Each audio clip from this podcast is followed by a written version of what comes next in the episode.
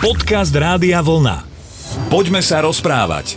Pekný dobrý večer, milí poslucháči, ste s Rádiom Vlna, s reláciou Poďme sa rozprávať a určite aj s dvojicou Slávo Jurko a Ján Sucháň. Pozdravujem a ja prajem pekný večer. A je možno trošku škoda, že nemáme taký ten detskejší rozmer našej relácie, lebo dnes by sme si to vychutnali, 1. jún, MDD, mohli by nás deti počúvať. Predpokladám, že za normálnych okolností asi deťom takáto relácia toho veľa nedáva. Chcel si povedať, že nemáme detský rozum, či máme detský rozum? Rozmer. Ja mám iba detský rozum. Tak sme dvaja. Môžu si z toho deti niečo zobrať? Tak ak ich rodičia posadia si vedľa seba a budú počúvať, možno práve dnešný deň, možno aj niečo. Neposlúchal si, budeš týchto dvoch počúvať teraz. Poďme sa rozprávať. Takže dnes je teda 1. jún, Medzinárodný deň detí, to je vlastne taký jeden z dvoch silných impulzov mesiaca jún, MDD na začiatku, na konci, samozrejme záver školského roka, hoci tento školský rok a čiastočne aj ten predošlý nie sú také, ako sme boli zvyknutí, nie sú také, ako sme my boli zvyknutí, moja či tvoja generácia. Ja neviem, ja napríklad na MDD nemám nejaké extrémne spomienky, že by to bol sviatok, od ktorého som veľmi veľa očakával, však dobre, dostaneš nejakú sladkosť, ale že nie je to také. To asi ani, my sme doma, nepamätám si, že by nás boli bývali, nám osladili život, ale zase v škole bývalo voľno nejak, takže bývali nejaké také tie akcie športové predovšetkým a tak. No tak, ale zaslúžia si, deti si zaslúžia si tiež, myslím, keď dneska už máme toľko rôznych medzinárodných dní, tak prečo by nemali mať aj deti? A ten sviatok sa traduje dávno, ešte od roku 1925, vlastne už kedy v Ženeve vo Švajčiarsku sa stretli predstavitelia, neviem, 54 krajín, myslím, a tam rozprávali práve na túto tému, vznikla aj deklarácia, kde sa rozprávalo o chudobe detí na svete, o práci detí, o vzdelávaní detí a tak ďalej.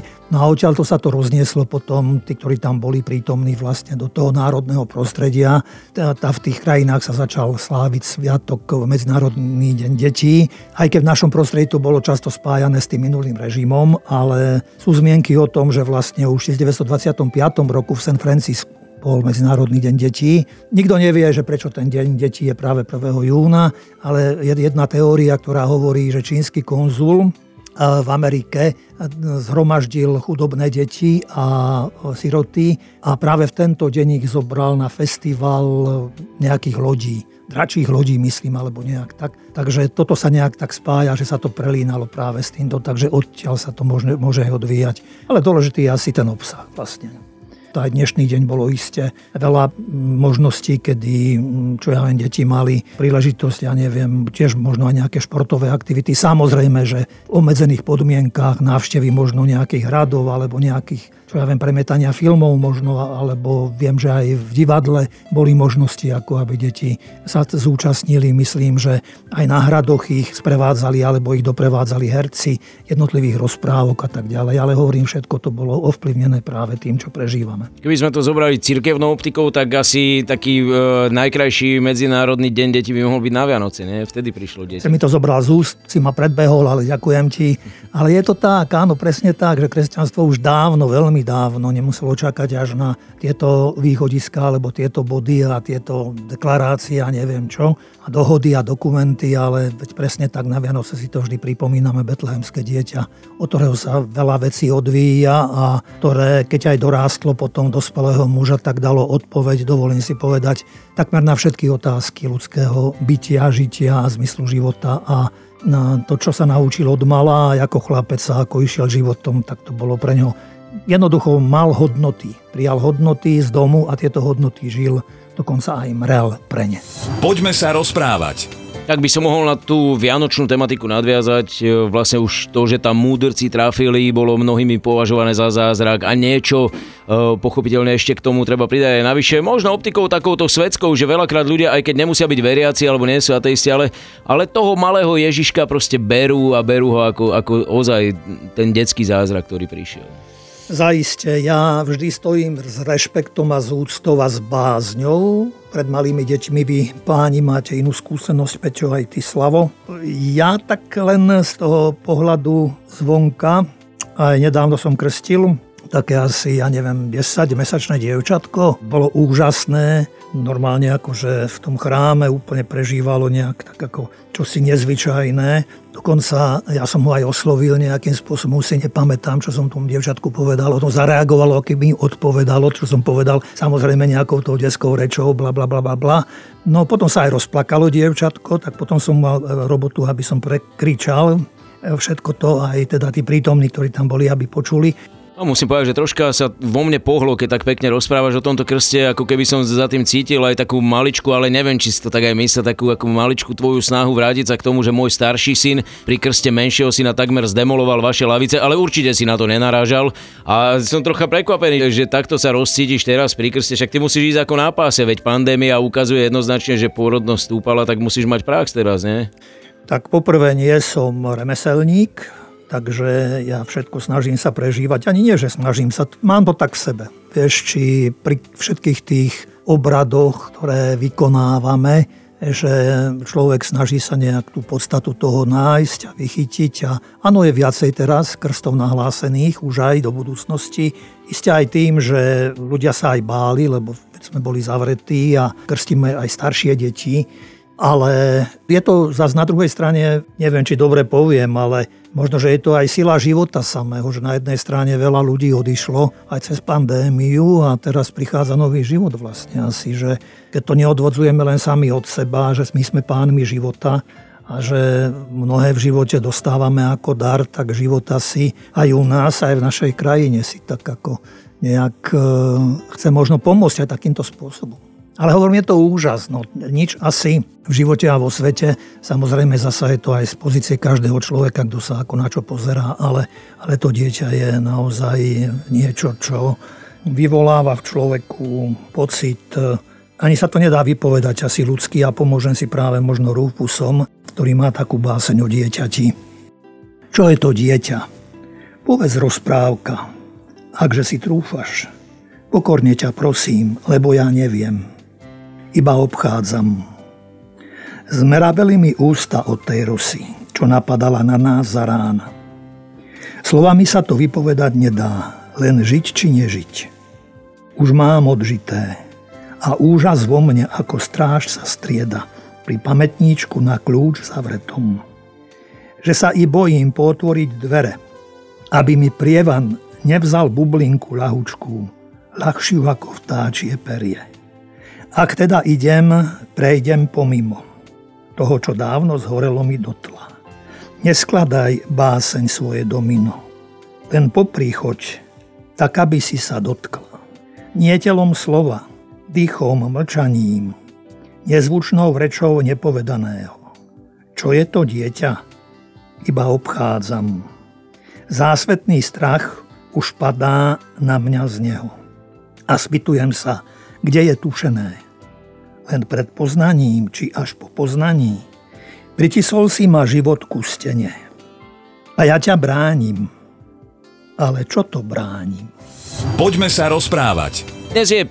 jún, teda Medzinárodný deň detí, ako ste už mohli zachytiť, ak ste s nami od začiatku relácie, tak práve tomuto sviatku našich najmenších sa venujeme. Je jasné, že aj to dieťa sa vždy na MDD pozerá optikou toho, čo práve potrebuje a čo mu práve vyhovuje. Čiže keď sa už tvárim ako dospelák a pritom mám 15 rokov, tak nie vždy som dieťa, ale zas keď je MDD, tak rada príjmem nejaké tie darčeky. Rodičia by o tom veľmi dobre vedeli rozprávať aj o iných veciach vlastne. Ty si hovoril o tom presne a naozaj je to pravda, že tie spomienky sú spojené aj so školou, áno, veľa sa športovalo, menej sa učilo, menej tí učitelia tlačili, boli takí akože v ten deň ozaj veľmi tolerantní.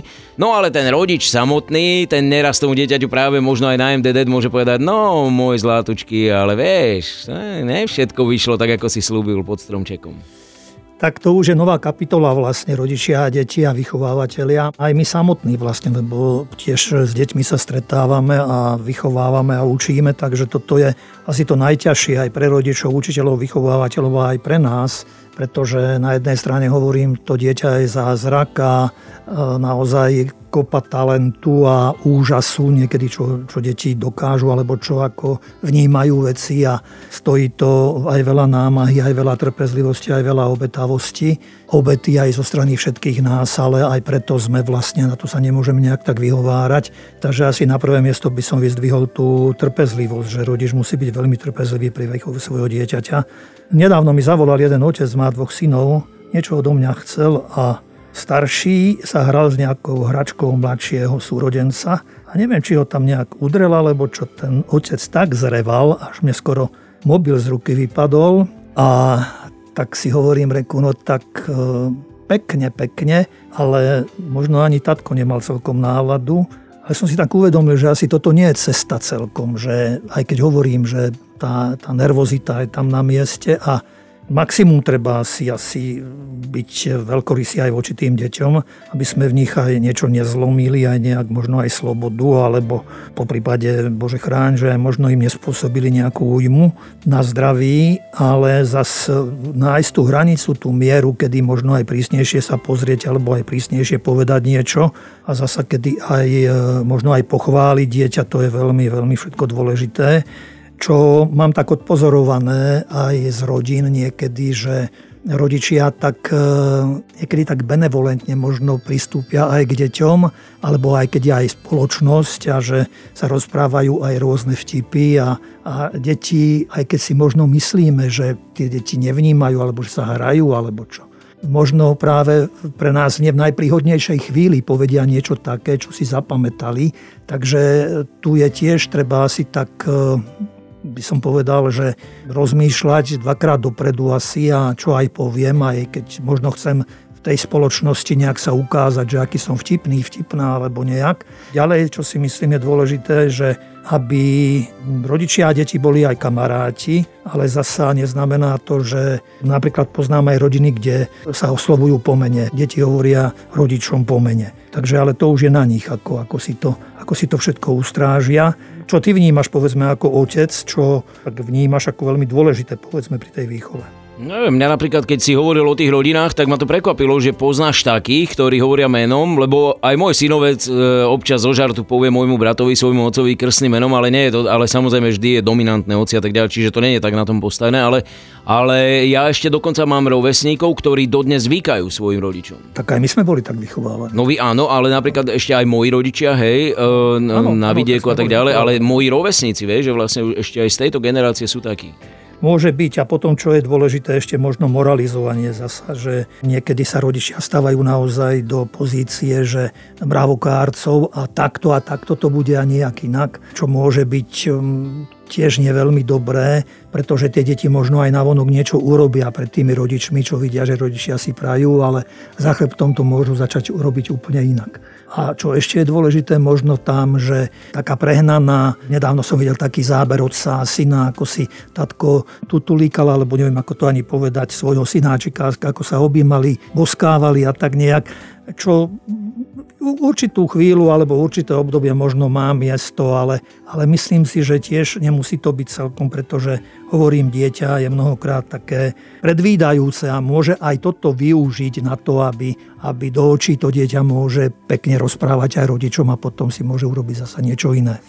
Poďme sa rozprávať. Nakoniec by som, pretože sa opäť k tomu koncu dostávame a blížime, povedal aspoň za seba, že aj tak najväčší dar, a to vzájomne, či pre dieťa alebo pre rodiča, je to, keď ste spolu, keď sa môžete spolu zahrať. Proste ja sa neuveriteľne teším, že vidím ani nie dvojročného chlapca, ako vie fantasticky hodiť loptu, normálne mi hodí do hlavy loptu takou sílou, že sa z toho teším, hej, alebo že kopne, že sa rozvíja, takže sa teším skôr z takýchto vecí, a to, že mu niečo dáš, alebo že tým deťom niečo dáš, to je, ale najviac mu môžeš dať tým, že si s ním, hej, alebo s nimi, s tými deckami. Takže možno aj vás to tak asi inšpiruje, alebo v závere tohto dňa sa na to tiež vy, naši poslucháči, pozriete, že ste perfektne prežili deň so svojimi ratolestiami, lebo ste boli spolu. Tak iste toho nikdy asi nie je dosť, keď je rodina pokope a spolu, a tak ako ťa počúvam, mi tak naskočilo, že vlastne to je pekné, že aj keď my dospelí máme kopu povinností a starostí, a že pre tie deti asi si teda snažíte sa nájsť čo najviac času, ale že aj popri nich sa aj dospelí učíme hrať. A tak od dávna hovorím vám, že ak sa my ľudia prestaneme hrať, tak ten život sa nám bude nejak tak vyprázdňovať, pretože hra je mnohokrát tvorba a pritom obe strany, ako aj ty hovoríš, môžu nejak sa im ten život môže zvelaďovať aj naplňať. Ja som čítal jednu takú poviedku o jednom otcovi, ktorý nedeľu si nechával tak viac času, aj neskôr vstal, potom ešte v pyžame sa poprechádzal po záhrade, po dvore, popozeral čo prostredie, aké okolie. No až potom nejak tak pred obedom sa išiel holiť a išiel sa holiť normálne žiletkou. V priebehu týždňa sa holieval elektrickým strojčekom. No a teraz si to tak nejak takto, ako tú nedeľu mal takto zariadenú a mal syna malého, ktorý, neviem, či mal 6-7 rokov asi. Otec vždy nechal pootvorené dvere na kúpelke. No a malý vraj už vtedy ako malý chlapec chcel ľuďom nejak tak pomáhať, akože liečiť a byť lekárom a chirurgom.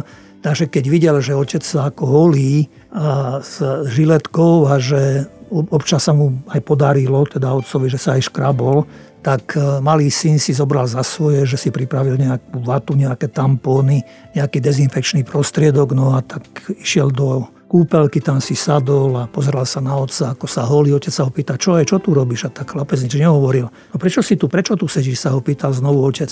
Tak chlapec už potom tak akože sa trošku ukludnil a hovorí, že no čakám, kedy sa zasa poškriabeš. No a prečo by som sa mal poškriabať? Keď sa porežeš, tak ja ťa ošetrím.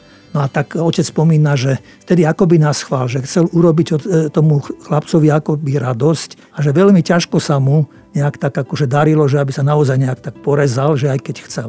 No ale predsa potom sa podarilo, no a tak chlapec hneď teda mohol akože zúročiť svoju snahu a svoje malé chlapčenské lekárske umenie, takže ošetril oskano. A keď potom tak sa rozprávali doma pri obede, tak rozprával mame, že mamina, ten náš otco je strašný nešika. On sa nevie ani oholiť bez toho, že by sa neporezal.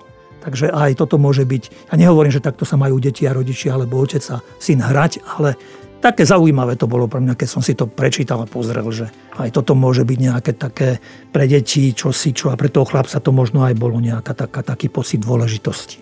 Otec sa už potom radšej zamkínal v kúpeľni, aby ho syn... Ale ja ani myslím, že nie, naopak práve, že ešte možno by viac chodil dorezaný ako dovtedy.